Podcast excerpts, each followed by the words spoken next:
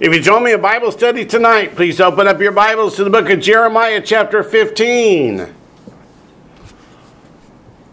We finished partway through verse 7 last week, but as a reminder, verse 6 said, You have forsaken me, says the Lord. What's it mean to forsake the Lord? It means to turn your back on and walk away from. You have gone backward, not toward me, you've gone away from me. Therefore, I will stretch out my hand against you and destroy you. I am weary of relenting. What's he mean by relenting? Holding back. The judgment's going to come. Yeah, it means holding back. He's tired of giving them more and more and more chances. Judgment's about to fall. The hammer's going to hit soon. Verse 7 and I will winnow them with a winnowing fan in the gates of the land. We talked about that last week. How when you cut down the stalks of grain, you bring them to a threshing floor. You have an ox pull a heavy board or, or a tree stump across them to break the grain away from the stalk. And then you throw everything up in the air, and the grain's heavy. It falls back to the floor, but the chaff just blows away in the wind. And by the way, it blows away toward Babylon which is exactly the way the children of Jerusalem here are going to go. He says, I will bereave them of children. What's it mean to bereave them of children? The children are going to go, aren't they? They're going to either go into captivity, they're going to die. There's going to be none left. He says, I will destroy my people since they do not return from their ways. What does that word return mean? Repent. And that's where we start tonight. What does repentance mean? Today, people seem to have the attitude that repentance means saying, gee, I'm sorry, God, I won't do it again for the next three minutes. That's not repentance. Let's go to Joel chapter 2. What's that, Daniel? Or they'll say, change your mind about who Jesus is. But yeah, we can show easily from book Revelation. That's not what it means. But go to the book of Joel chapter 2. I want to talk a little bit about what does it mean Instead of just what doesn't it mean, what is it? Joel chapter 2. Joel chapter 2 is about the day of the Lord. It's about the wrath of God being poured out in the world. And when the wrath of God's being poured out in the world, you have two different reactions. You have some people who repent, turn to God, and accept Messiah as Savior. And you have others that will shake their fist in God's face and curse him to his face. Which one do you think will survive the tribulation period? The former. But look at verse 12. Now, therefore, therefore, we have to look back to verse 10. What's he mean, therefore? The earth quakes before them, the heavens tremble, the sun and moon grow dark, and the stars diminish their brightness. The Lord gives voice before his army, for his camp is very great, for strong is the one who executes his word. For the day of the Lord is great and very terrible. Who can endure it? Now, therefore. The therefore is because the day of the Lord, the judgments are so great and severe that people's hearts will be failing them for fear. They literally will die of fright. Now, therefore, says the Lord, turn to me. And that's what we want to focus on. Turn to me means what? Means to repent, to come back toward me instead of going away from me, as he said in Jeremiah chapter. What chapter were we in? 15. 15, verse 7. I knew you were listening. Turn to me, how though? With all your heart.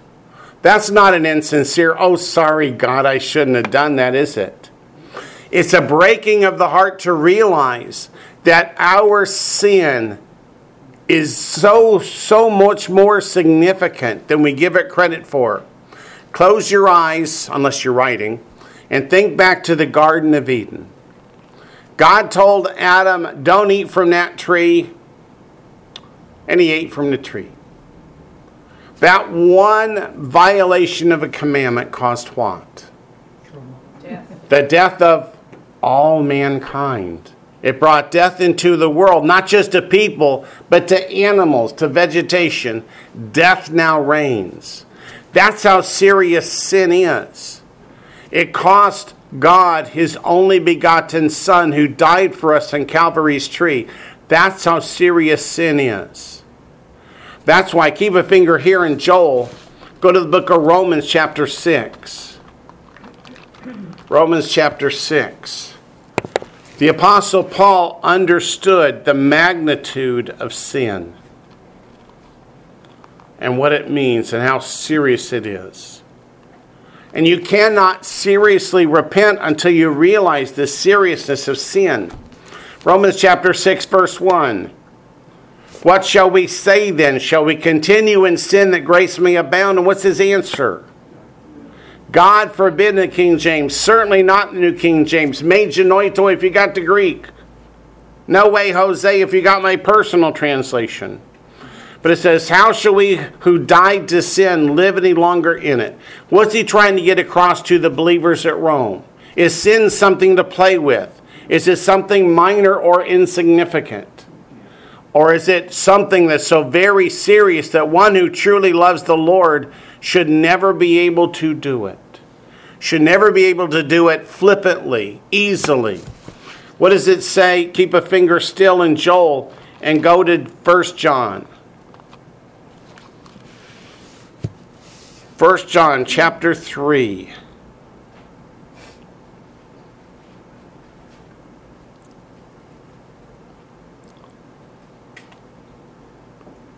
Starting in verse 1. 1 John chapter 3, starting in verse 1. Behold, what does behold mean? Is something minor coming or something really significant? Really significant.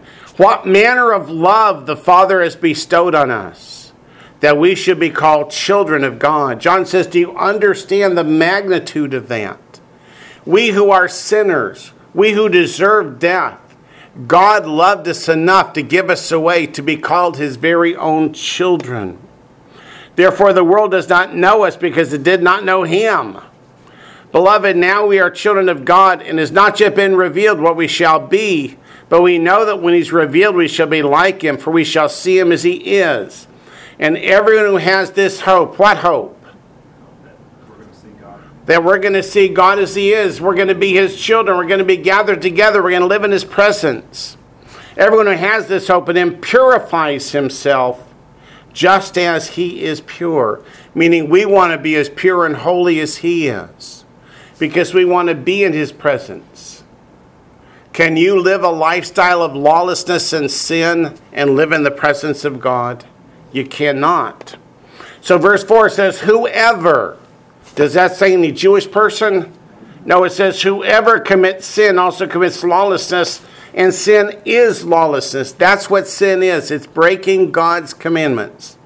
When God told Adam, Don't eat from the tree, and he ate from the tree, he broke God's commandment. That's sin.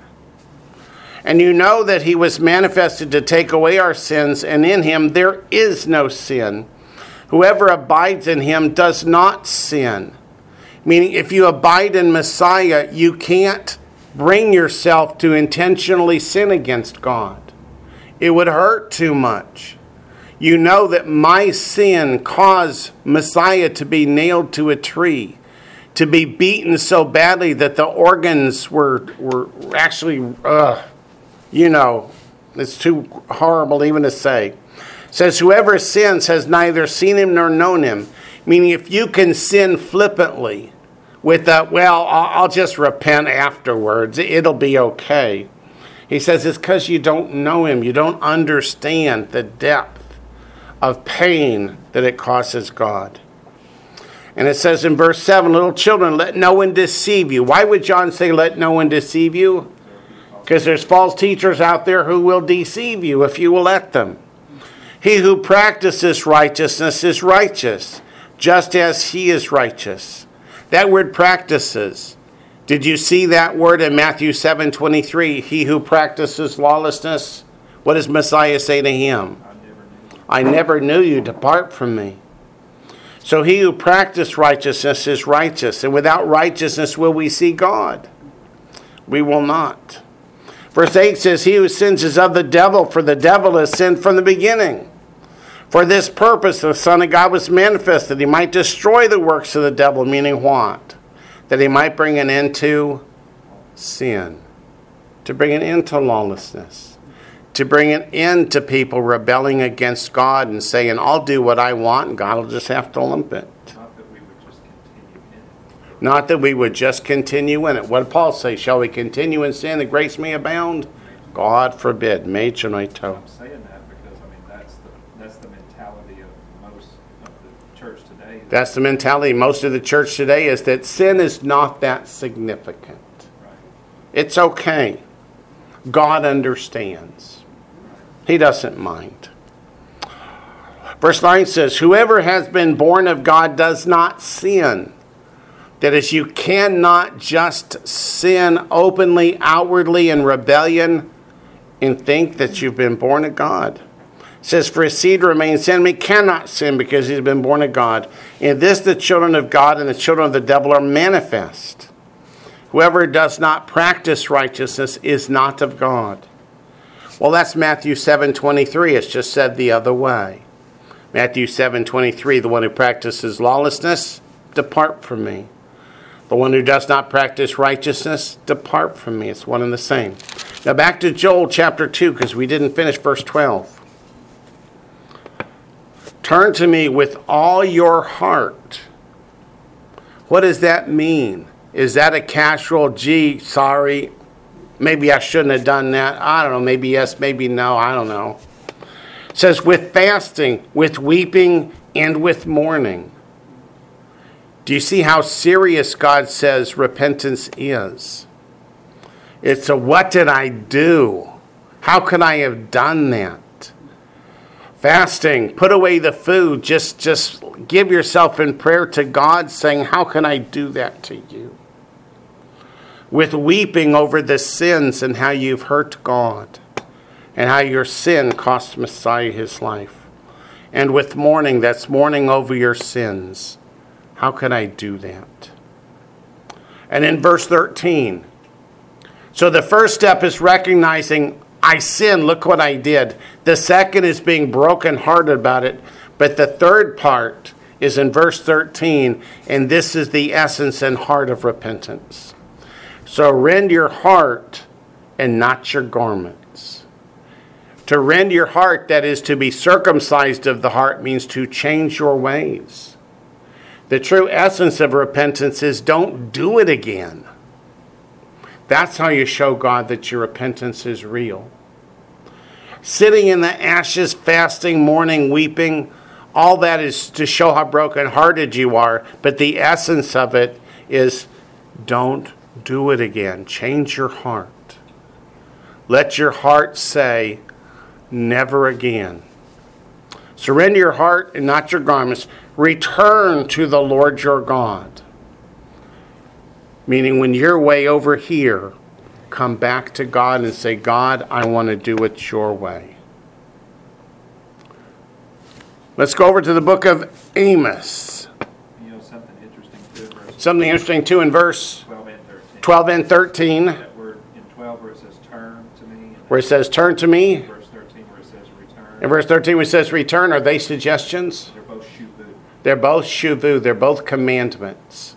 Just like we see in, in Ezekiel 18 where he says. Just like in Ezekiel 18, where he says, Shuvu, Shuvu, he repeats it over and over, doesn't he? Over and over again. And Yeah. he's not just talking to one person, he's talking collectively. Right. Shuvu is plural. It's to the entire group. Each one is to take it to heart individually.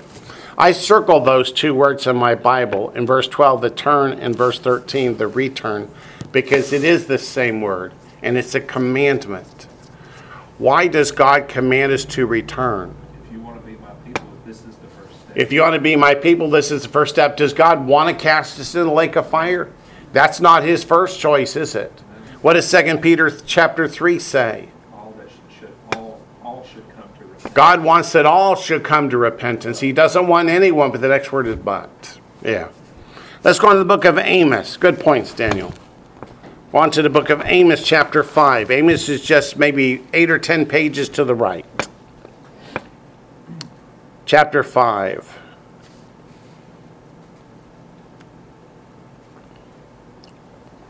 Amos chapter 5, verse 4.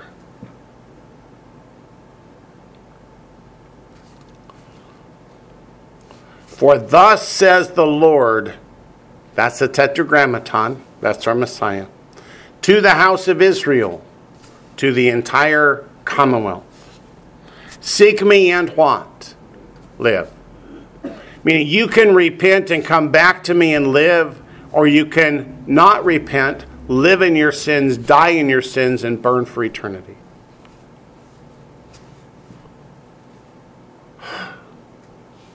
God loves us enough to let us spend an eternity in the lake of fire if that's really what we want. But I saw an interesting meme on Facebook this week that said something to the effect of if the living knew what the dead knew, they'd all be repenting now. And there was a lot of truth and a lot of wisdom in that. If people truly believed that God meant that there is a lake of fire that burns forever and ever, they wouldn't want to go there. So, people who choose the lake of fire, why do they choose it? Because they don't really believe. I mean, and that's the story of the rich man and Lazarus. The That's the story of the rich man and Lazarus. The rich man said, you know, go tell my, my brothers. The rich man said, Go tell my brothers so they won't come here. And they said, if he won't hear the law and the prophets, they will hear one day. And the Lord said, if, he, if they won't hear the law and the prophets, they wouldn't hear even if one rose from the dead. Yeah. Go to Zephaniah. Some of you going, there's a Zephaniah in my Bible? Yes, there is. Zephaniah, Haggai, Zechariah, Malachi. So we're about another 10 or 15 pages from Amos. Zephaniah chapter 2, starting in verse 1.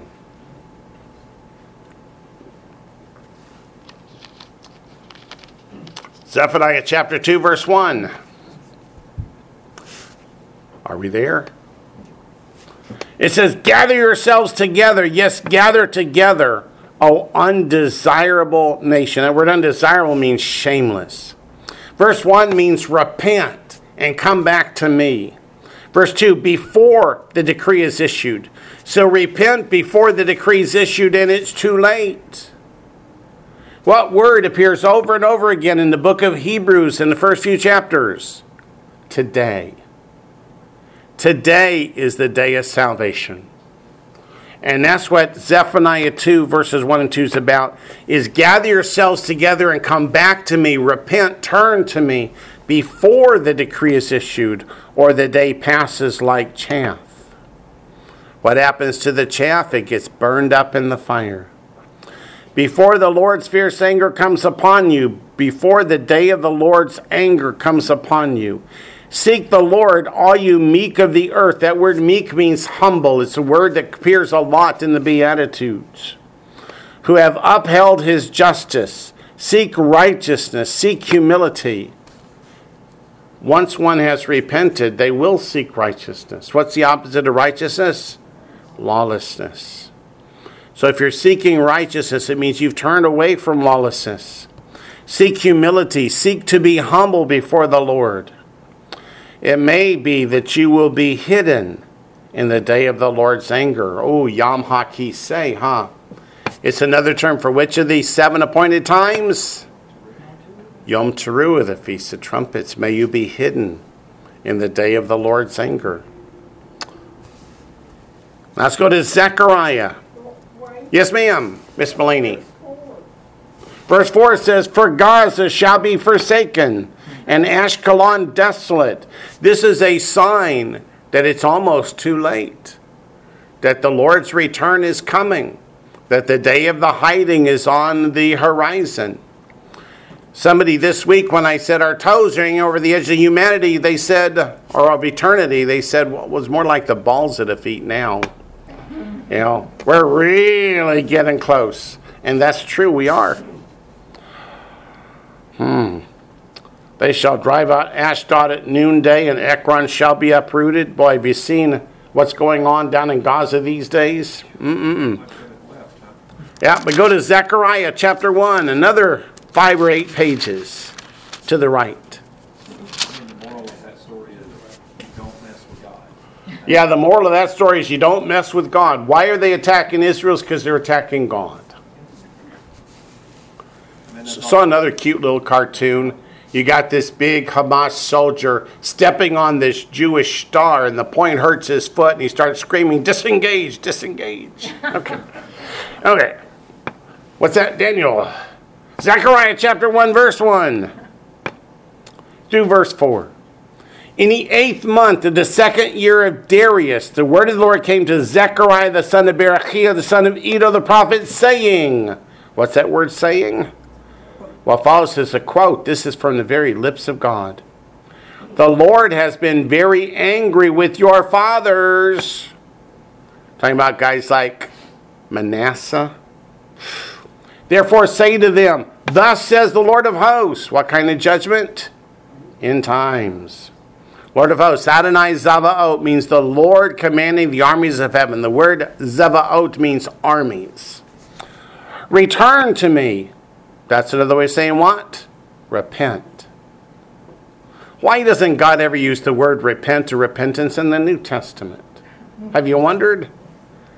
It's what, 58 times he uses it? But any rate, return to me, says Lord of hosts, and I'll return to you, says the Lord of hosts. Look at that promise. Who must move first? We have to move first. You repent and come back to me, and God says, I'll return to you. We'll come back together. And notice it doesn't say God's gonna move you. It doesn't say God's going to move you. I mean, because that's kind of that mentality of people saying that repentance is a work. That's the mentality of people that say repentance is a work. You can't repent because that's a work. You're trying to earn your salvation. And here's God himself saying, you better move if you want me to move. Here's God Himself saying, You better move if you want me to move. What was the first word out of Messiah's mouth after his baptism, his temptation by Satan, and his surviving the temptation and defeating Satan? I guarantee you it's shuvu. The first word was repent. Shuvu. Repent for the kingdom of heaven is at hand. Okay, keep a finger here. We don't have to bet. We can just go look. It's in the book of Luke, chapter 4. Well, I'm just saying, I bet if we looked at the Hebrew he was speaking, Oh, ah. Bet. Okay. Yeah, okay, you're right. So let's stay in Zechariah chapter 1. You guys are going, wait a minute, we have electronic. we got to get back there now. Zechariah chapter 1, we didn't do verse 4. We ended with verse 3. We have to return to the Lord before he returns to us. Verse 4 Do not be like your fathers, to whom the former prophets preached, saying, Thus says the Lord of hosts. Turn now from your evil ways, your evil deeds, but they did not hear nor heed me, says the Lord. So, what is the lesson of verse 4? God has sent prophet after prophet and said, Repent, and the people said, No. You'll just have to bless us anyway. How well does that work out? Well, since God keeps telling them, I'm not gonna bless you, Says God keeps telling him, I'm not going to bless you till you return. Verse 3 Return to me, says the Lord of hosts, and I'll return to you, says the Lord of hosts. If you want your heart blessed, look at pictures of the city of Jerusalem back in 1992 versus today. What you see today is Messianic Jews all over the city of Jerusalem and all over the land of Israel as the people are coming back to God more and more. Let's go to the book of Matthew. Occasionally people say, Wayne, if you just read the New Testament, well, okay, let's read the New Testament. Go to Matthew chapter 4.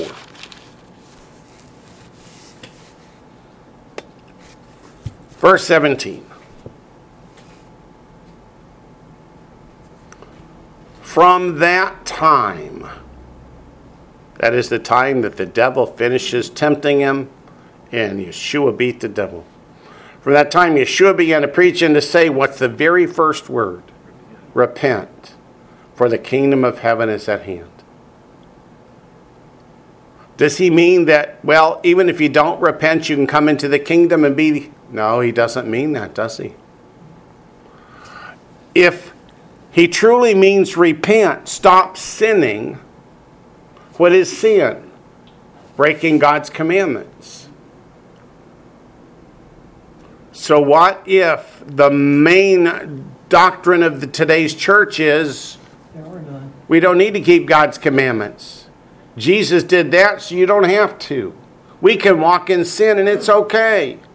What did Messiah say? He said, if your righteousness doesn't exceed the righteousness of the scribes, He said, If your righteousness does not exceed the righteousness of the scribes and Pharisees, you will by no means, you will by no means enter the kingdom of heaven. What does he think he meant by by no means? that you won't. No way, no how. No way, no how. It ain't going to happen. So he's pretty much saying, you better be keeping my commandments, and you better, like, not base. He's saying, You better be keeping my commandments out of what? Out of faith. Do you do it with a sense of, oh, darn it, I got to keep this commandment? What's he mean by with the whole heart? And that's the essence Love of and it. devotion. Love and devotion. That's right. We keep God's commandments because we want to. That's the sign of a child of God. Even if God didn't threaten us with the lake of fire, we do it simply out of love. Repent, for the kingdom of heaven is at hand. Turn back to Matthew chapter 3. Isn't that what John the Baptist was preaching? Verse 2. Repent, for the kingdom of heaven is at hand. Turn to Matthew chapter 24, verse 14.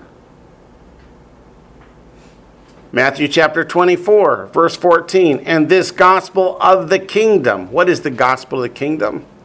It's repent, for the kingdom of heaven is at hand. Go to Matthew chapter 9. Matthew chapter 9.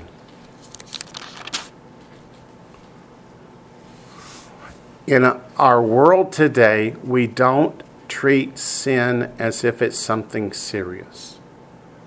We treat it as if it's something minor that God can get over. What did he say? Repent, for the kingdom of heaven is at hand. That word for, what does it mean? Because, Because. Repent because the kingdom of heaven is at hand. What does that mean? If you're not repented up, then you're not entering the kingdom. And you'll miss it. You'll miss it. It's like the parable of the ten virgins in Matthew 25. Why did five of them miss the boat? They weren't ready. They didn't have oil. Oil's a picture of the Holy Spirit. They waited too late. Another meme I saw this week that I really like says one of the devil's biggest tricks is making you think you got plenty of time. Plenty of time. So, Matthew chapter 9, verse 13. But go and learn what this means. I desire mercy and not sacrifice. For I did not come to call the righteous, but sinners to repentance. Does this tell us what repentance is? He didn't come to call the righteous to change their verbiage on who Messiah is. He came to call the sinners to repent, that is, to turn away from their sins and to turn back to Him. And to do it with all their heart. What's he mean? I desire mercy and not sacrifice. When did you bring the sacrifice? After you sinned. He wants you not to do the sin in the first place, rather than need to come and bring the sacrifice. That's what Paul was getting at in Romans 6 1. Shall we continue in sin that grace may abound, so that we can commit a sin and run and say, Now, Jesus, forgive me and put your blood upon it? God wants you to stop sinning in the first place. Go to Acts chapter 2. You guys know what's coming there, don't you? We looked at what John said. We looked at what Messiah first said. Now let's look see what Peter first says. Acts chapter 2. The time is the Feast of Weeks, Shavuot. Church today calls it Pentecost. There are Jews from all over the world that have gathered in Jerusalem because it's the festival. It's one of the three Shalosh Regalim, the pilgrim festivals, where God requires the righteous to come And that's why they're there, because of their righteousness. Acts chapter 2. Peter has preached a sermon that cut him to the heart. They called for Messiah to be crucified because they were there when he was crucified. They called, Crucify him, crucify him. And now Peter's explained that he truly is the promised Messiah, the only begotten Son of God, and you killed him. And they are cut to the heart. That's the first step of repentance is recognizing the sin and how serious it is. So they say in verse 37 Now, when they heard this, they were cut to the heart and said to Peter and the rest of the apostles, Men and brethren, what shall we do? Then Peter said to them, What's his first word? Repent.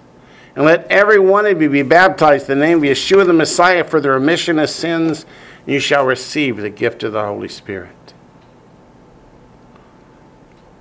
And do you see any of them say, Oh, I don't want to repent, I just want to be forgiven? No? Hmm. I have searched and searched the New Testament looking for Messiah somewhere to say, Your sins are forgiven, now go sin again. And I have not found it.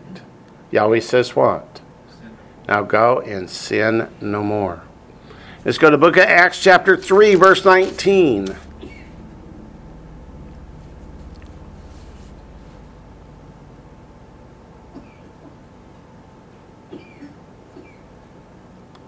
Acts chapter 3, verse 19. Repent, therefore, and be converted. Yeah, it's not really converted. What is it, Daniel? which means return to God. It means to return to God. Yep, it doesn't mean to change religions. It doesn't. It means to stop sinning and come back to God. That your sins may be blotted out the word that is very important.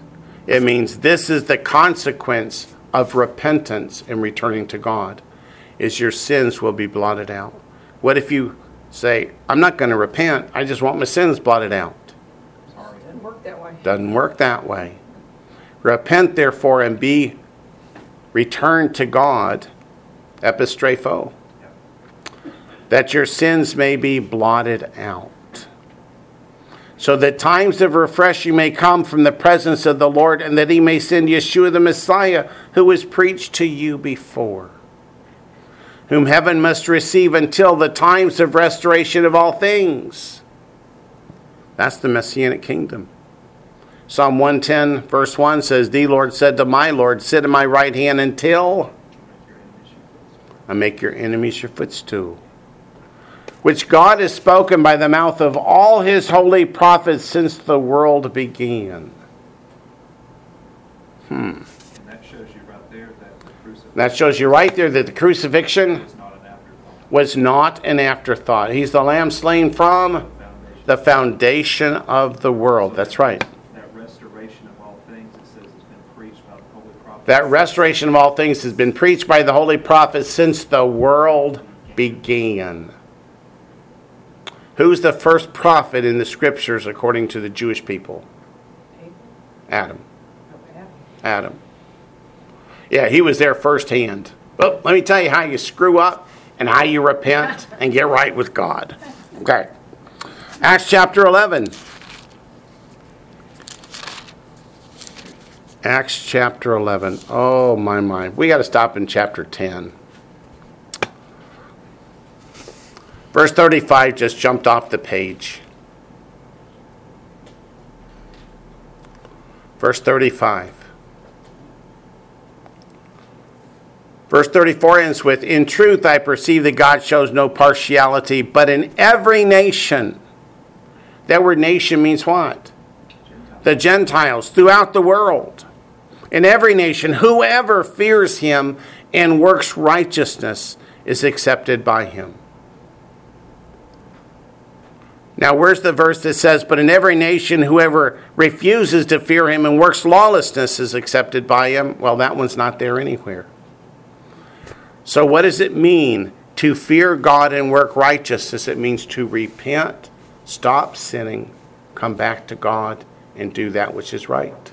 Verse 34, the one before it, says, Verse 34, the one before it. God shows no partiality. God shows no partiality, meaning Jew or Gentile makes no So, difference. mean, the same standard that God held with Jewish people. The same standard that applies to the Jewish people applies to the Gentiles. Gee, why doesn't the Bible say circumcision is nothing and uncircumcision is nothing, but keeping the commandments of God is what matters? Yeah, yeah, it does. 1 Corinthians, you're right. Let's go on to Acts chapter 11, though. I'll try not to make any more detours on the way. Verse 18.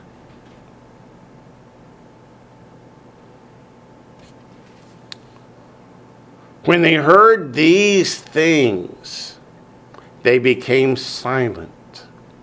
And they glorified God, saying, Then God has also granted to the Gentiles what?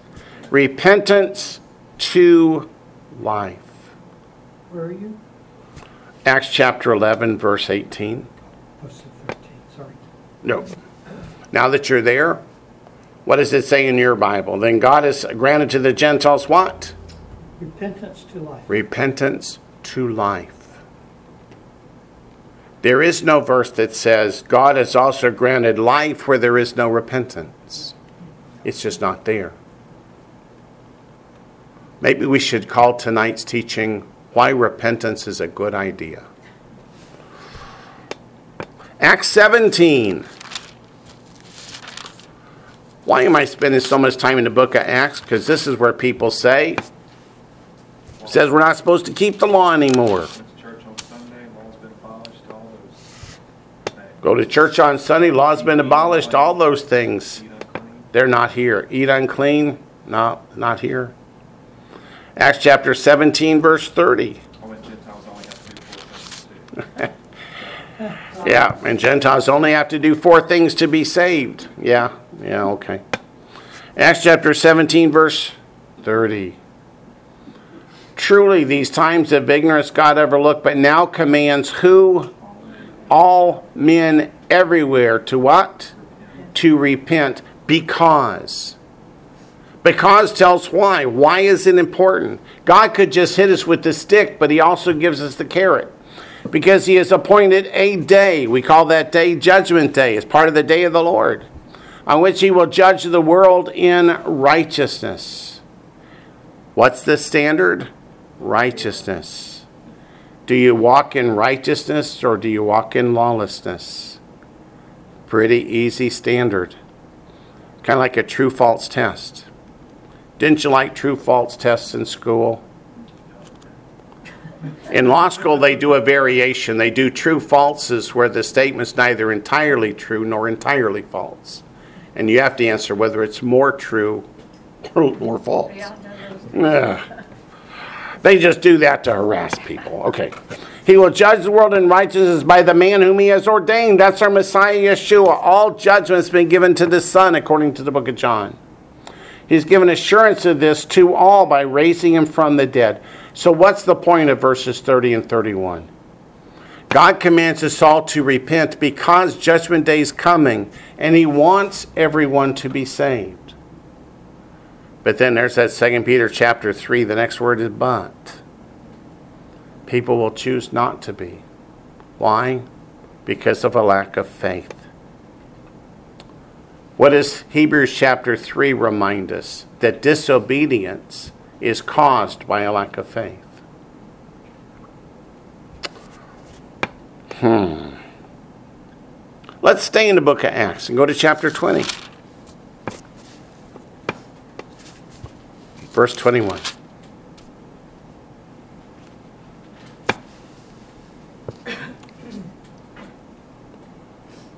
Now, is this the Apostle Paul teaching? This is the Apostle Paul teaching. Testifying to Jews and also to Greeks, meaning Gentiles. So Paul taught everybody, he wasn't picky repentance toward God and faith toward our Lord Yeshua the Messiah. You might see an or in that sentence.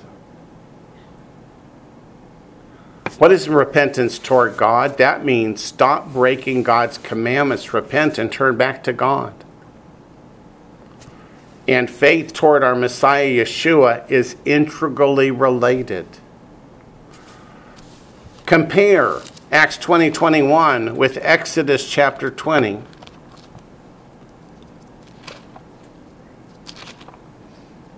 Exodus chapter 20.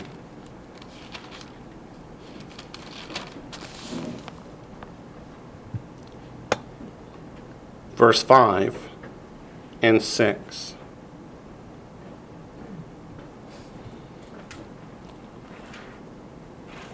Talking about idols, carved images, says, You shall not bow down to them nor serve them, for I, the Lord your God, am a jealous God, visiting the iniquity, that's lawlessness, of the fathers upon the children, to the third and fourth generations of those who hate me, but showing mercy to thousands, to those who love me and keep my commandments. How does that compare with Acts chapter 20, verse 21? Just another way of saying the same thing, isn't it? The faith toward our Lord Yeshua the Messiah comes from our faith and love. And then compare these both to Revelation 14 12.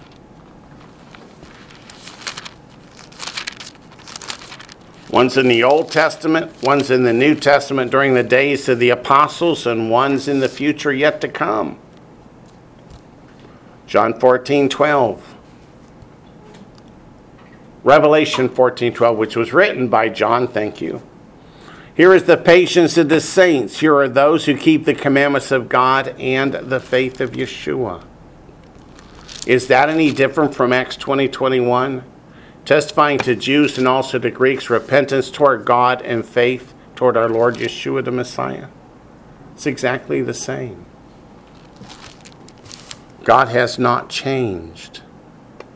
Let's go to Acts chapter 26, verse 20.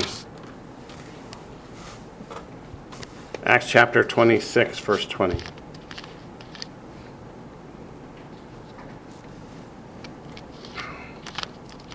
This is Paul talking to King Agrippa, making his defense. We'll start in 19 because that starts the speech by Paul. Acts 26 19. Therefore, King Agrippa, I was not disobedient to the heavenly vision, but declared first to those in Damascus and in Jerusalem and throughout all the region of Judea, and then to the Gentiles, that they should, number one, what? Repent. Number two, turn to God. Number three, do works befitting repentance. That word works is ergon. So, what does it mean to repent, turn to God, and do works befitting repentance? It means repent of your sins, turn to God, and walk in righteousness to show that your heart is truly changed. If I get down on my knees tonight and I repent to God of my sins, and do the same sins in the morning when I get up and repent tomorrow night and do the same sins the next day when I get up? Have I truly repented? Or am I just trying to avoid the punishment? Trying to avoid the judgment. That doesn't work. Well, that was Acts. How about the book of Romans? Surely the book of Romans says something different. Go to Romans chapter 2, verse 4.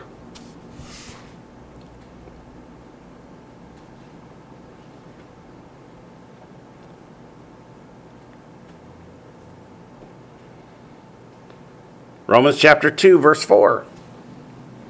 Or do you despise the riches of his goodness, forbearance, and long suffering, not knowing that the goodness of God leads you to repentance? But in accordance with your hardness and your impenitent heart, impenitent means unrepentant, you are treasuring up for yourself wrath in the day of wrath and revelation of the righteous judgment of God who are rendered to each one according to his deeds.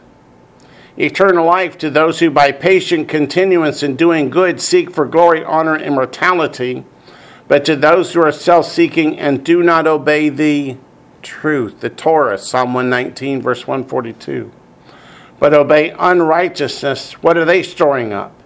indignation and wrath, tribulation and anguish, and every soul man who does evil of the Jew first and also of the Greek, meaning the Gentile. And then it gets down to verse 7, it says there's no partiality with God.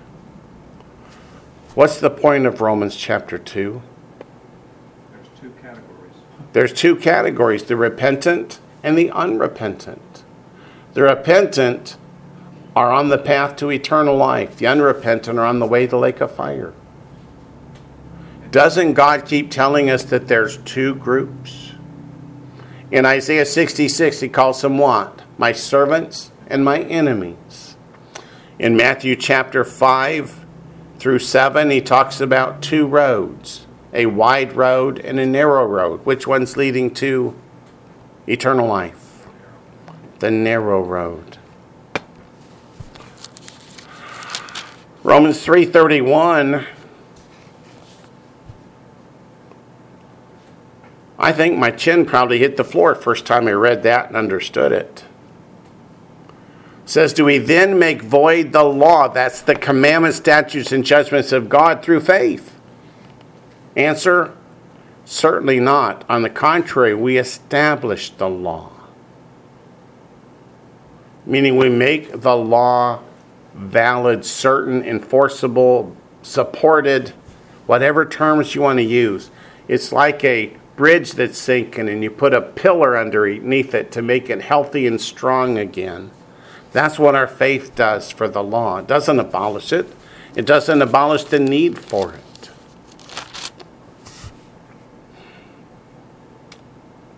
Yeah, because if you just obey the law and don't have love and faith, it's pretty empty. Yeah, you can't, you can't, you never be able to do it. Yeah. You never be able to do it. The love and the faith has to come first. Obedience is an outgrowth of your faith and your love. Do you really believe that God will do what He said? That's what faith is, emunah. God said He will do it. I believe He'll do it, whether I want Him to do it or not. Then, of course, we hit chapter 6, verse 1, and we already talked about what should we say then? Shall we continue in sin that grace may abound? Certainly not. How shall we who died to sin live any longer in it? Is there anything in those verses that suggests we should go back to sinning to make God happy? Answer is there is not. Because verse 16 of the same chapter, Romans 6:16 says, "Do you not know that to whom you present yourselves slaves to obey, you are that one slaves whom you obey, whether of sin leading to death or of obedience leading to righteousness?" So if you're unrepentant and continue walking in sin, where does verse 16 say you're on the way to? Death. Death. That's talking about the lake of fire. Well, that's Romans. Let's go to 2 Corinthians.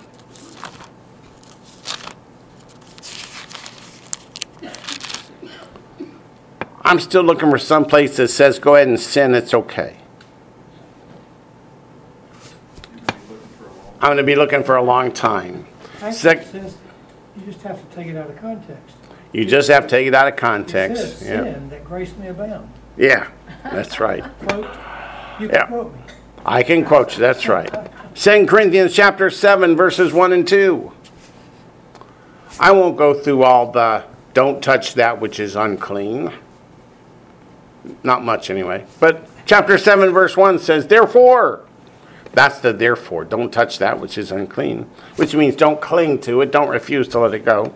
Therefore, having these promises that we can be the children of God if we will stop sinning and repent and come back to God.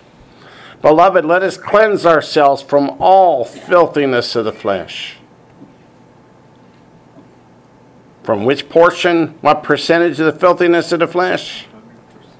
100%. You mean I can't just keep the, the shrimp or the lobster? No.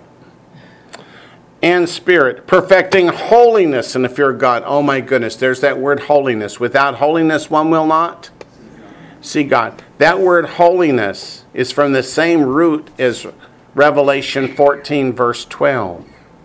The saints, the hagios, are those who keep the commandments of God in the faith of Messiah Yeshua.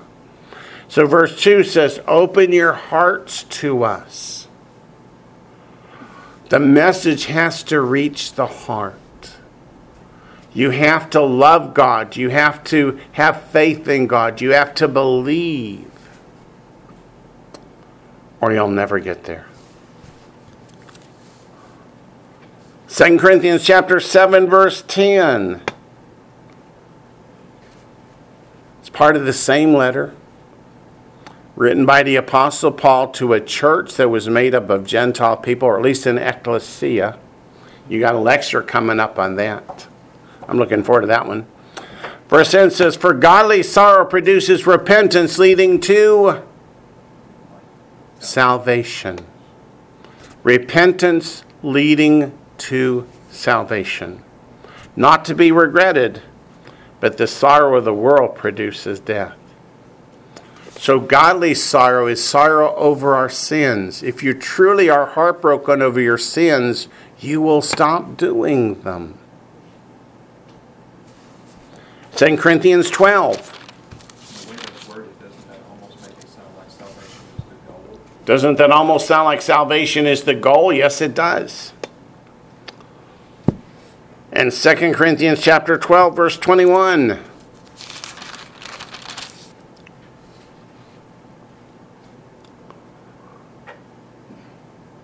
Lest when I come again, Paul talking about coming to visit this church at Corinth or this ecclesia. My God will humble me among you, and I shall mourn for many who have sinned before and have not repented of the uncleanness, fornication, and lewdness which they have practiced. Why? If they have not repented of the uncleanness, fornication, and lewdness, which path are they on? They're on the broad path leading to destruction. And Paul said, I would have to mourn for you, because if you don't change your conduct, you're heading for the smoking section.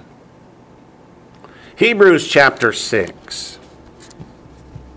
People will argue with me, but I say Paul wrote Hebrews. You know, that part in Second Corinthians, That part of 2 Corinthians I just read, that's written, those are written to believers. those are written to believers. And God, and Paul is. Or at least they call themselves believers. And Paul's saying if you're doing these things, you're not really. And then that's gonna just leapfrog into what you're about to read. And that's going to leapfrog into what I'm about to read because you know where I'm going.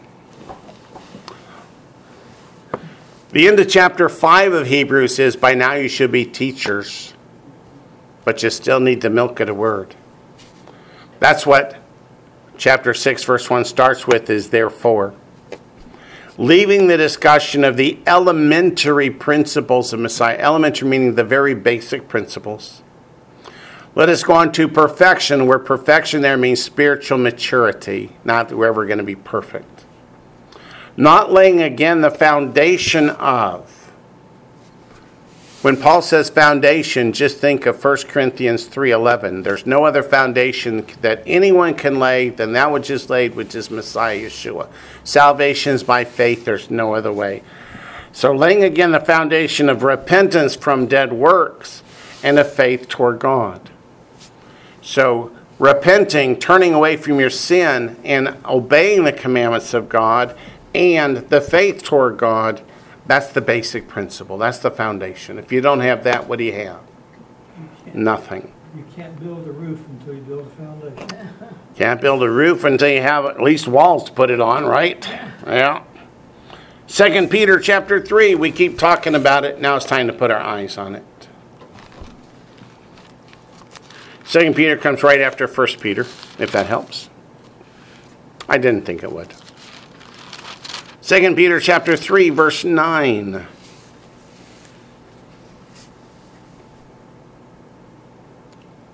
The Lord is not slack concerning his promise, as some count slackness. That is the promise to return for his bride.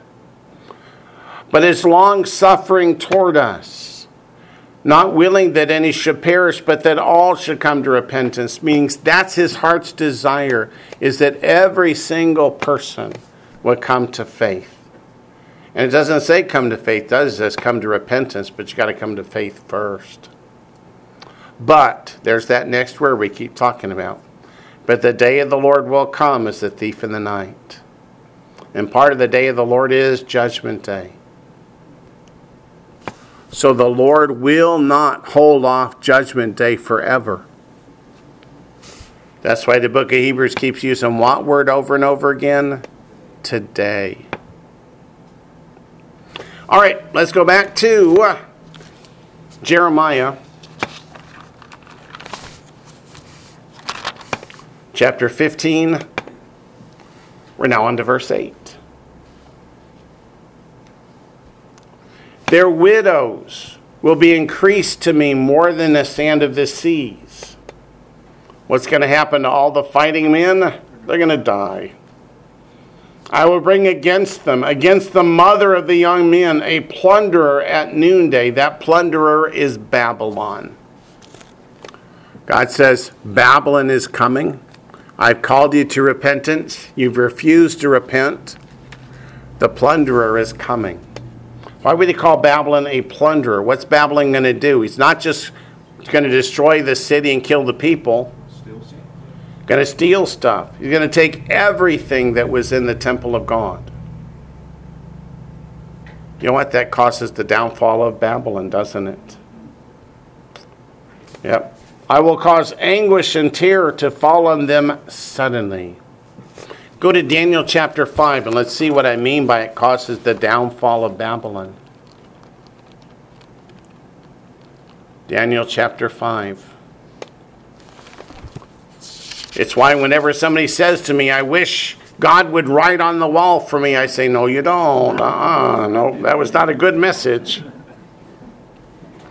Daniel 5 1. Belshazzar the king, he's the grandson of Nebuchadnezzar made a great feast for a thousand of his lords and drank wine in the presence of the thousand.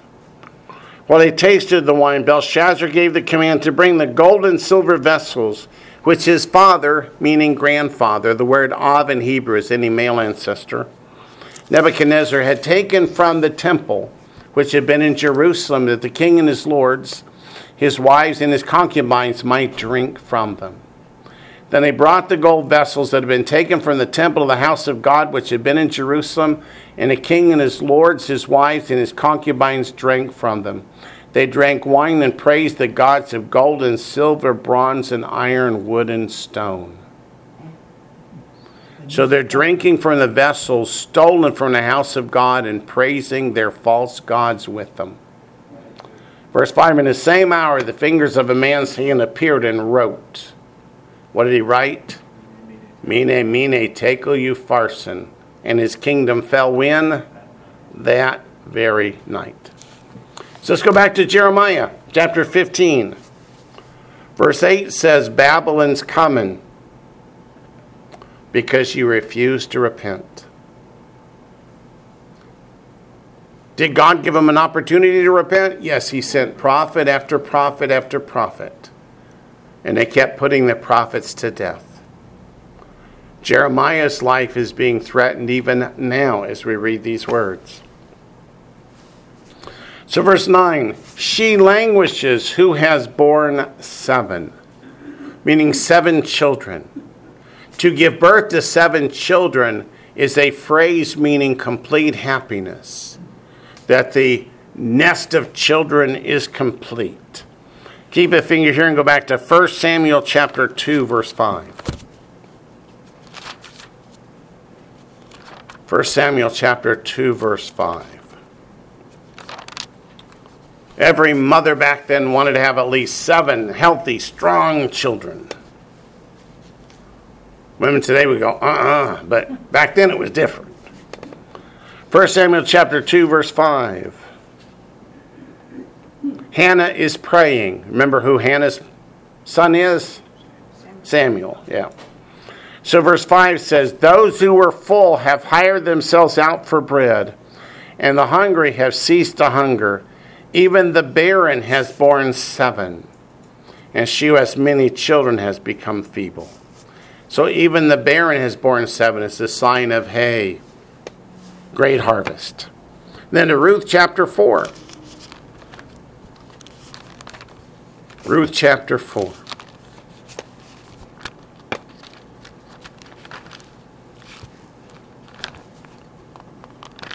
Ruth chapter 4.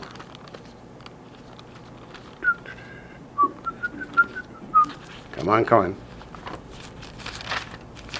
Ruth chapter 4. It's such a small book.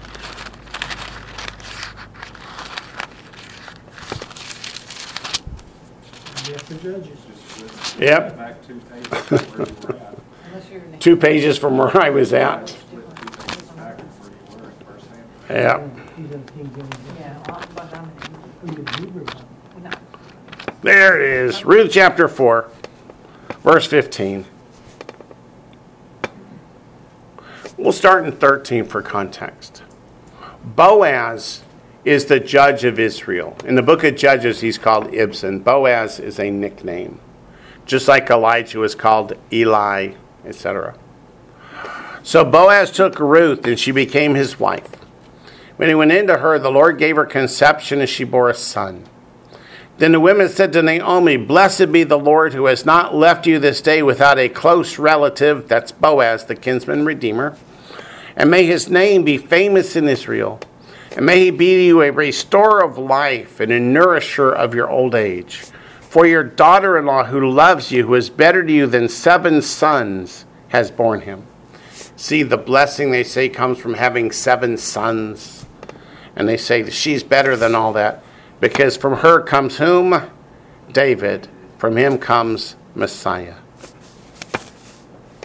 Just a little tidbit from the sages of old. There were two daughters in law. One was called Ruth, the other was called Orpah. Ruth means friend, Orpah means stiff necked. Ruth stayed with Naomi. Orpah went back to his people, her people. And Ruth was the Progenitor. Progenitor, that's a good way to put it, of David, where Orpah was of Goliath, they say.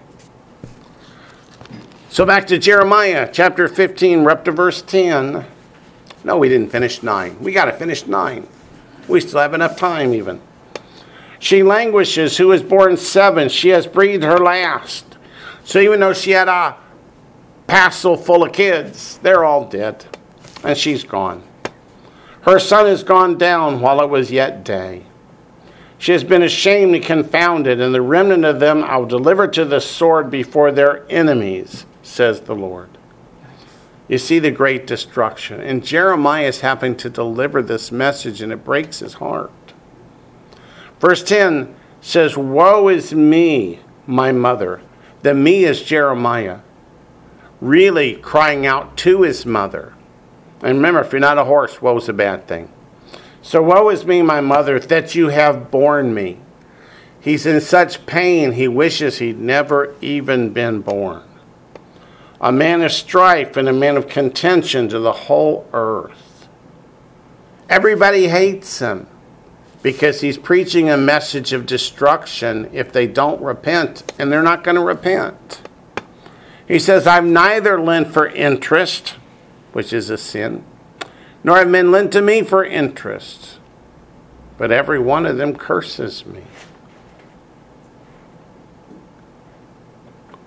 Why, if he's a prophet, do they curse him?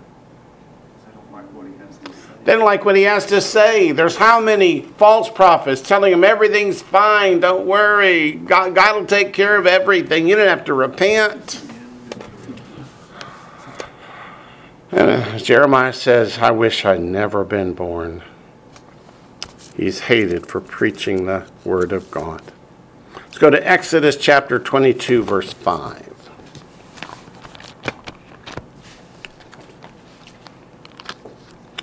Exodus 22, verse 5. You know, something else you don't see very often in Scripture is somebody putting their hand up and going, May I be a prophet, please? No, you don't see that. They have a school for prophets. They did have schools for prophets, yep. Isaiah said, send me, send me. Isaiah said, Send me. That's in Isaiah 6, yep. That's why I said, Not often. Mm-hmm. Exodus chapter 22, verse 5.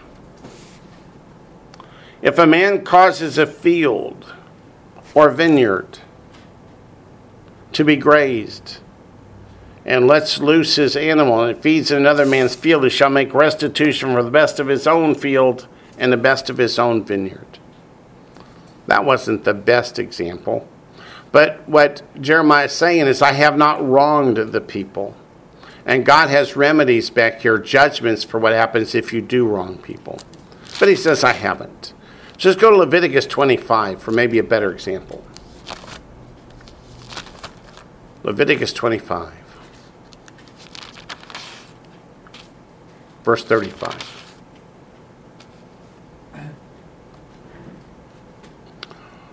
Yeah, this is a better example. Ex- Leviticus 25, verses 35 to 37. If one of your brethren becomes poor and falls into poverty among you, then you shall help him, like a stranger or a sojourner, that he may live with you. Take no usury or interest from him, but fear your God, that your brother may live with you. You shall not lend him your money for usury, nor lend him your food at a profit. And in Deuteronomy 23, the Lord reinforces that. Deuteronomy 23, verses 19 to 20.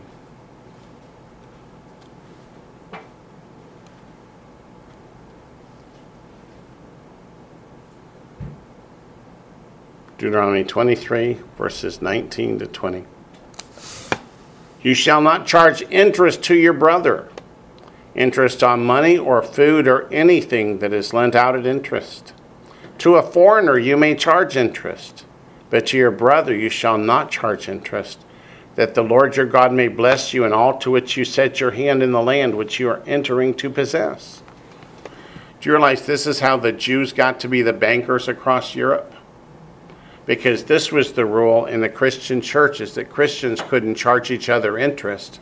So they forced the Jews to be the bankers so they could charge interest, and then the Christians would take the money, the profits from the Jews. Ah, just a little history. Back to Jeremiah. Kind of like hiring a Christian to run your store on Saturday. Yeah, don't do that. Verse 11. They do that, but they shouldn't do that.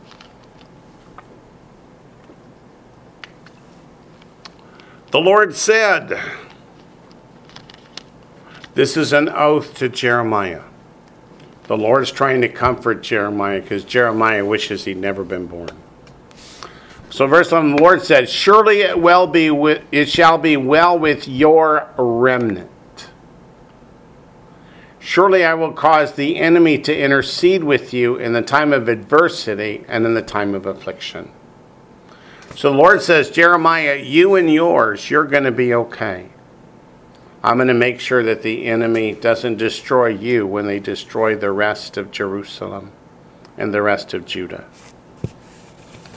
So it's actually an oath that the Lord has taken to protect Jeremiah and his when the time of destruction comes. Is he talking about like Jeremiah's children, or is he talking about like the people? Like Baruch, the scribe that worked with Jeremiah, and he took supposedly Tea Tephi with him and some others that were loyal to God. There were, s- there was a remnant. There was a remnant. Not, I don't, was he married? I don't know. He's about to tell, Lord's about to tell him not to get married in Jerusalem. I know Ezekiel's wife died. Yeah. So they don't actually mention a wife right here, but they, God does tell him not to get married and have children in Jerusalem. He's got to wait. So, verse 12 Can anyone break iron? The northern iron and the bronze makes no sense unless you realize, of course, that you can't with your hands break a piece of iron. And we're talking about Israel is like a piece of iron. Hmm. So if Israel's like a piece of iron, how can Israel get broken? God has to allow it. God has to allow it. And notice the next line the northern iron and the bronze, that's talking about Babylon. So the northern Babylonian army that's coming is like an iron alloy that's even stronger than iron. So the iron they can't break with their hands, but with the alloy, that will break the iron of Israel. That was clear as mud, but I think you guys understand it. Alloys are super strong. That's exactly what he's saying. And it's because that God gives them the authority and the power to break Israel that they have the alloy that will break the iron of Israel. Verse 13 Your wealth and your treasures I will give as plunder without price. I mean, you don't get to sell it, they're just going to come in and take it. Because of all your sins throughout your territories. That's why God's going to allow it. The false prophets are saying God would never allow his temple to be destroyed. And God says, Oh, yes, I will. Why? Because of your sins. What are we talking about? Go back to 2 Kings chapter 25.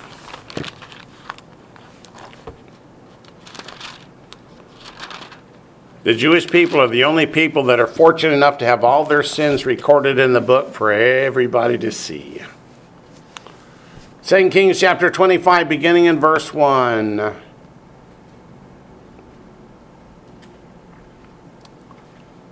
Second Kings 25, beginning in verse 1. Now it came to pass in the ninth year of his reign, in the tenth month, on the tenth day of the month, that Nebuchadnezzar, king of Babylon, and all his army came against Jerusalem and encamped against it. They built a siege wall against it all around. So the city was besieged until the eleventh year of King Zedekiah. That's a long time. By the ninth day of the fourth month, the famine had become so severe in the city that there was no food for the people of the land. What do you think they mean by no food? No food. Then the city wall was broken through, and all the men of war fled at night by way of the gate between two walls, which is by the king's garden, even though the Chaldeans were still encamped all around against the city, and the king went by the way of the plain. Remember, we read in Jeremiah that the women were bereft of their husbands? All those that are of fighting age, they've just run away. They left the wives and children behind. Now, This is, this is uh, the illustration of that iron and the iron alloy, because the iron is kind of like Jerusalem thinking, we're impenetrable, we can't, nobody can. Yeah, Jerusalem thought they were impenetrable like the iron. Right. But then here comes the alloy, In verse four, there's the alloy breaking through the iron. breaking through the iron. That's right. Verse 5 But the army of the Chaldeans pursued the king, and overtook him in the plains of Jericho. All his army was scattered from him. So they took the king and brought him to the king of Babylon at Riblah, and they pronounced judgment on him. Then they killed the sons of Zedekiah before his eyes, put out the eyes of Zedekiah, bound him with bronze fetters, and took him to Babylon. So they kill all his sons so that none can reign after him. And he has to watch them die. Then they put out his eyes so it's the last thing he ever sees. So if anybody thinks the Babylonians were nice guys, this should put that to rest. Verse 8 And in the fifth month, on the seventh day of the month, which was the nineteenth year of King Nebuchadnezzar, king of Babylon. Wayne, Yes, sir. Little thing about um, blinding someone. Um, the belief was that um, when you were blind, you would you the last the last thing you saw you would always have in your in your mind that you could actually see it. So that was very specific. They would do that as the very last thing before they killed you, before Right. they blinded you, so that you would always have that image. They believed it stayed with you. Thank you. It just shows the cruelness of the Babylonians, huh? But it says Nebuzaradan, the captain of the guard, the servant of the king of Babylon, came to Jerusalem. He burned the house of the Lord, that's the temple, and the king's house. All the houses of Jerusalem, that is, all the houses of the great, he burned with fire. And all the army of the Chaldeans who were with the captain of the guard broke down the walls of Jerusalem all around. Then Nebuzaradan, the captain of the guard, carried away captive the rest of the people who remained in the city, and the defectors who had deserted to the king of Babylon with the rest of the multitude. But the captain of the guard left some of the poor of the land as vine dressers and farmers. The bronze pillars that were in the house of the Lord, and the carts and the bronze sea that were in the house of the Lord, the Chaldeans broke in pieces and carried their bronze to Babylon. They also took away the pots, the shovels, the trimmers, the spoons, and all the bronze utensils with which the priests ministered. The fire pans and the basins, the things of solid gold and solid silver, the captain of the guard took away. The two pillars, one sea, and the carts which Solomon had made for the house of the Lord. The bronze of all these articles was beyond measure. The height of one pillar was 18 cubits. How big's a cubit? 18 to 20 inches. And the capital on it was of bronze. The height of the capital was three cubits. And the network and pomegranates all around the capital were all of bronze. The second pillar was the same with the network. So, what did they take? Everything. Everything of value. Everything of value. The gold, the silver, and even the bronze, which I would say copper, but they like to say bronze in here. Back to Jeremiah. So, does this mean God got another one right? Yeah, God got another one right.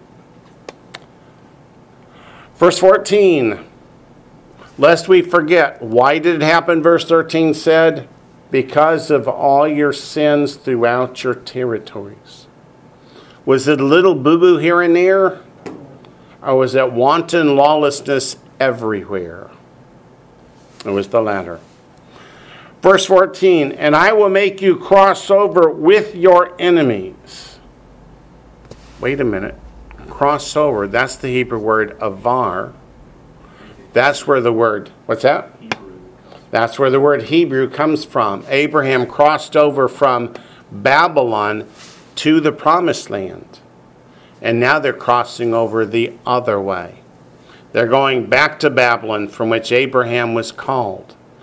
Abraham was called out of Babylon to come out of pagan idolatry to come worship the true and living God. And his descendants said, No, we want to worship the pagan gods, so God sent him back.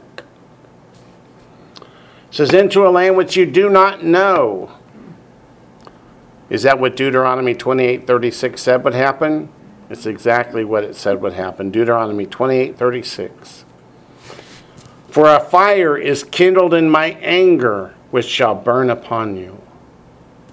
A fire is kindled in my anger. What would anger God that much? They turned their back on God and gave their worship to pagan idols. Whenever God would bless them with great crops, they would take a sacrifice to Baal and Ishtar and thank them for the harvest. How long do you think God would put up with that before he would get a little irritated? He was very long suffering. There came a time when he said no more. He was very long suffering, but there came a time when he said no more, and this is it. This is the third time, right? He's told Jeremiah, do not pray for these people because it's too late. But you know, it's understandable because he, these, they were supposed to But it's understandable because they were supposed to be lights to the world. lights to the world. They're supposed to be showing the pagans that the pagans should be worshiping God. And instead, they're what? They're syncretizing it. They're They're syncretizing with the pagans, saying, You're right, we want to be worshiping your gods. but we're going to worship our God too, and He's just going to have to like the way that we're worshiping. Him. But we'll throw God a lamb now and then. He's just going to have to like it, right? Yeah, oh, wrong attitude, wrong, wrong, wrong. And you know, that same mentality is prevalent today. You see that same mentality. That same mentality you say is prevalent today, I have to say you're right, unfortunately. So let's look at what happens in verse 15. Jeremiah is going to pray to God. So In verse 10, he was, Woe is me, my mother, wish I'd never been born. God's just spoken to him, and now Jeremiah's got to have a different attitude toward the Lord.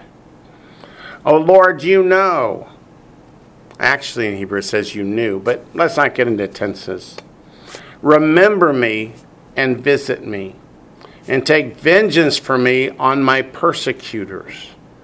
In your enduring patience, do not take me away, knowing that for your sake I have suffered rebuke.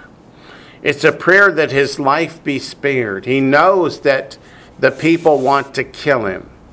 You know, they're going to put him in pits. They're going to do all kinds of things to try and kill him. And his prayer is God, don't let them succeed because I need to continue preaching repentance. That's what he really wants. He says, In your enduring patience, I know I got a little upset and I was saying, Woe is me. But Lord, really, I'm here to do your will. I'm here to preach repentance. Don't let them get me.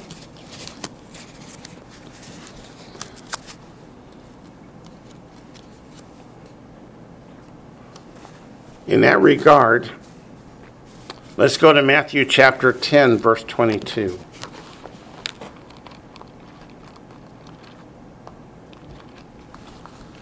Matthew chapter 10, verse 22.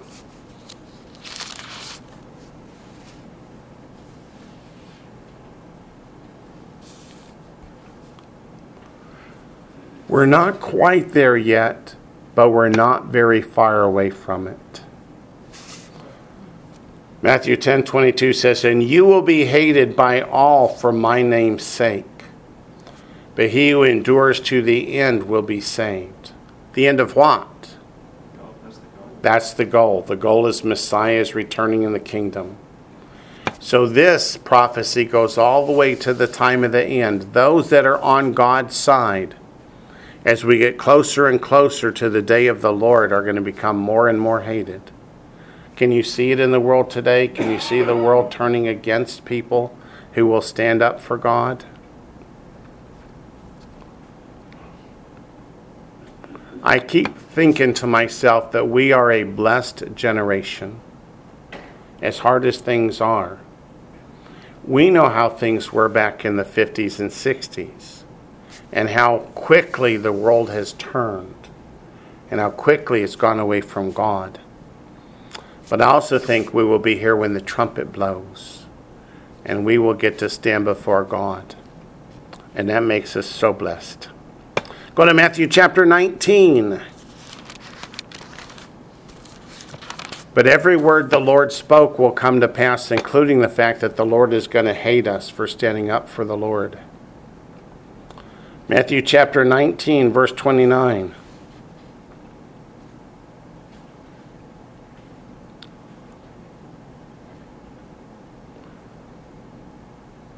Talking about the rewards that come with the messianic kingdom. That's what he means by verse 28's regeneration. That's the kingdom.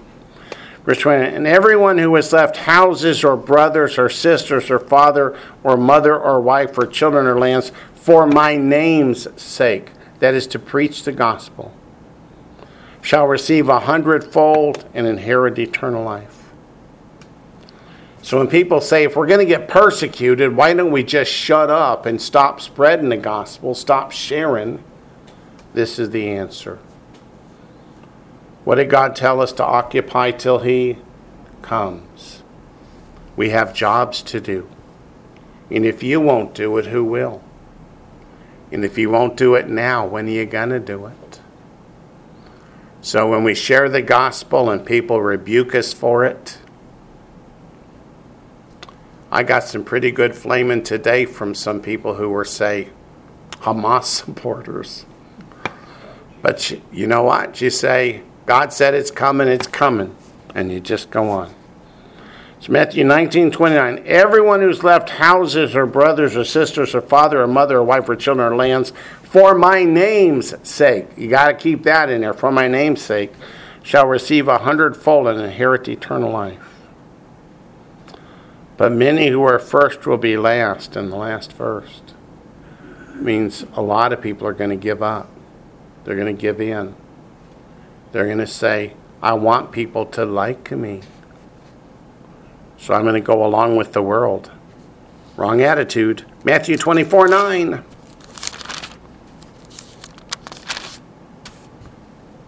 Matthew 24 9.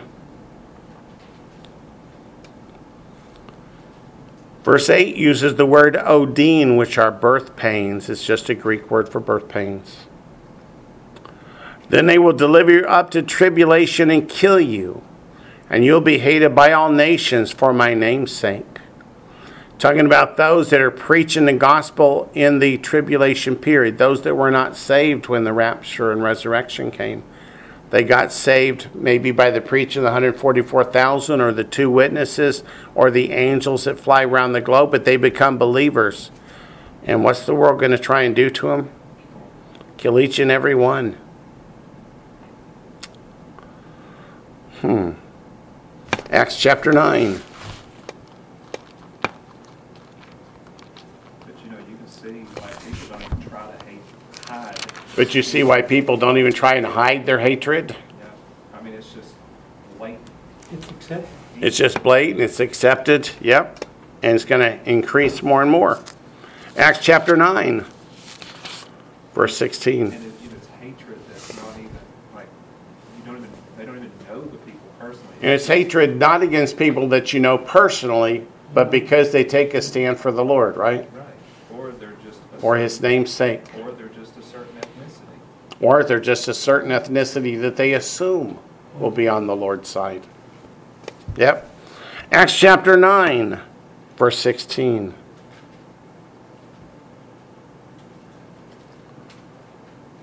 Saul of Tarsus has met the Lord on the road. Lord's given him a mission. It says in Acts chapter 9, verse 16, For I will show him how many things he must suffer for my name's sake. That is, when Paul was opposing God's children, the world loved Paul. But when Paul starts teaching the gospel message, they're going to turn on him. Is that what happened? He was beaten, he was stoned, he was shipwrecked, snake bit. And yet, what did he do? He kept preaching the gospel. He even said, Boy, there's times I wish I could just die and be done with it and get on to heaven. But he said, But I got work to do. 1 John chapter 2. 1 John chapter 2.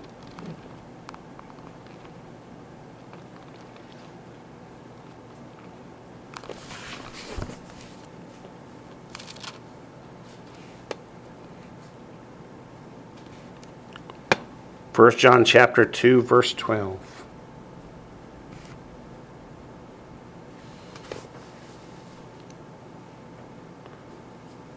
Why do we go on? Here's why we go on. I write to you, little children, because your sins are forgiven you for his name's sake. What if nobody preached the gospel? If everybody said, I'm just going to shut up and stay home and stay safe? What about all these people who never would have gotten saved? Never would have heard the gospel in the first place. That's why we can't be quiet. If they come in and they put a sword to our throats and say, renounce this Yeshua guy or die, you got to be willing to die. We will not turn away. Third John. We don't ever get to go to Third John. Well, maybe that's an exaggeration. But we rarely get to go. How about that? Third John chapter 1 verses 5 to 8. I know there's only one chapter. Verses 5 to 8. Beloved, you do faithfully whatever you do for the brethren and for strangers who have borne witness of your love before the church. If you send them forward on their journey in a manner worthy of God, you will do well, because they went forth for his name's sake, taking nothing from the Gentiles. We therefore ought to receive such that we may become fellow workers for the truth. What does he mean, went forth for his name's sake, taking nothing from the Gentiles? Did they not go from group to group preaching the gospel and passing around a plate, saying put 10% of your income in there? No, they did not. It's that whole mentality, freely you receive. It's that whole mentality from Matthew chapter 10 freely you've been given, freely you give. Yep, freely you've received, freely you give. So the Apostle Paul said the same thing. I could come in here and demand you to, to give me support, but I don't do that so you know that my message is real, that is pure, that is from the heart.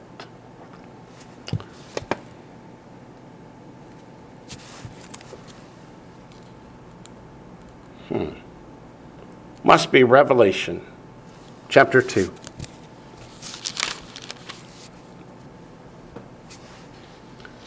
Revelation chapter 2, verses 2 to 3.